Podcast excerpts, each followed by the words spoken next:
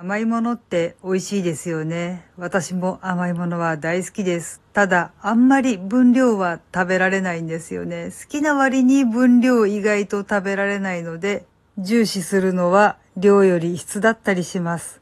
いいものをちょっとだけ食べて幸せを噛み締めてしまいます。どうも、あじたまです。そういったわけで、羊羹もすごく好きなんですけど、あれ一本って強烈じゃないですか。絶対一本食べられないじゃないですか。だからなかなか羊羹買う機会がなくて、ついつい一口羊羹的なものでごまかしてしまうんですけど、やっぱでもいい羊羹食べたいじゃないですか。虎屋の羊羹とか、船輪の芋羊羹とか。そうなんです。だから船輪の芋羊羹を未だに食べたことがないんですよね。分量的には夫と二人だったら食べきれる気はするんですけど、ただね、夫にはあんまり甘いもの食べさせられないんですよ。ちょっといろんな数値が引っかかってしまっていてやばいんですよ。なので二人して甘いものは控えているんですが、今回ちょっと美味しい羊羹に出会ってしまったので、そのお話をしてみたいと思います。先日成田山に参拝に行ったんですけれども、参拝前に必ず腹ごしらえをするんですね。ちゃんとお昼ご飯を食べるんですよ。で、いつもお気に入りのお店が、なごみの米屋と言うんですけれども、そこにめちゃくちゃ素敵な羊羹があるんですよ。なんと一本1万円もします。嘘じゃありません。1万円する羊羹なんです。それ1本買うと1万円なんですけど、そのなごみの米屋のお食事どころのデザートメニューの中に、その羊羹一切れとお茶のセットというのがあるんです。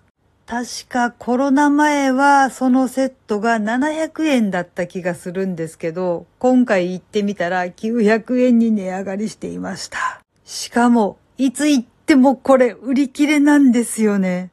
多分みんな同じことを考えると思うんですよ。一本1万円を買うのは無理。でも一切れだったら食べてみたいってね。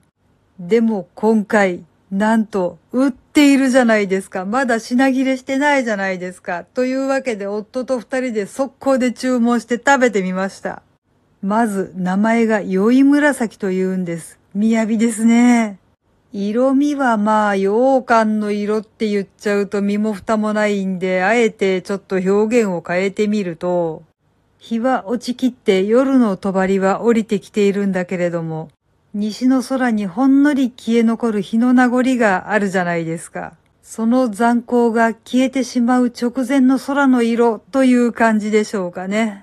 名前の先入観があるからなのか、ああ、綺麗な色だなぁと思ったのは確かです。で、味はっていうと、すごくスッキリした甘さの羊羹でした。で、これは私の主観なんですけど、噛んで飲み込んで口の中から消えると、その瞬間に甘みも消えるんですよ。羊羹に限らずなんですけど、甘いものって飲み込んだ後も口の中結構甘々になるじゃないですか。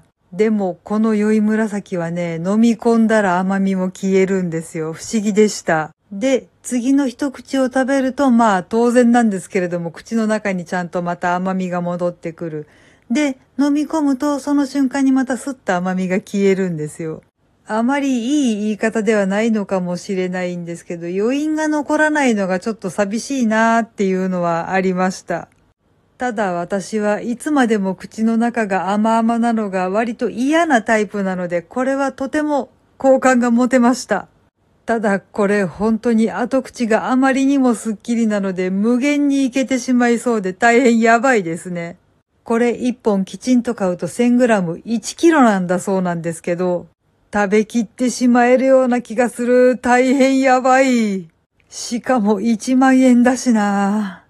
いろんな意味でものすごい羊羹を食べることができました。とても幸せです。概要欄にリンクを貼っておくので、ご興味のある方は一度見るだけでも見てみてください。はい。というわけで今回はこんな感じです。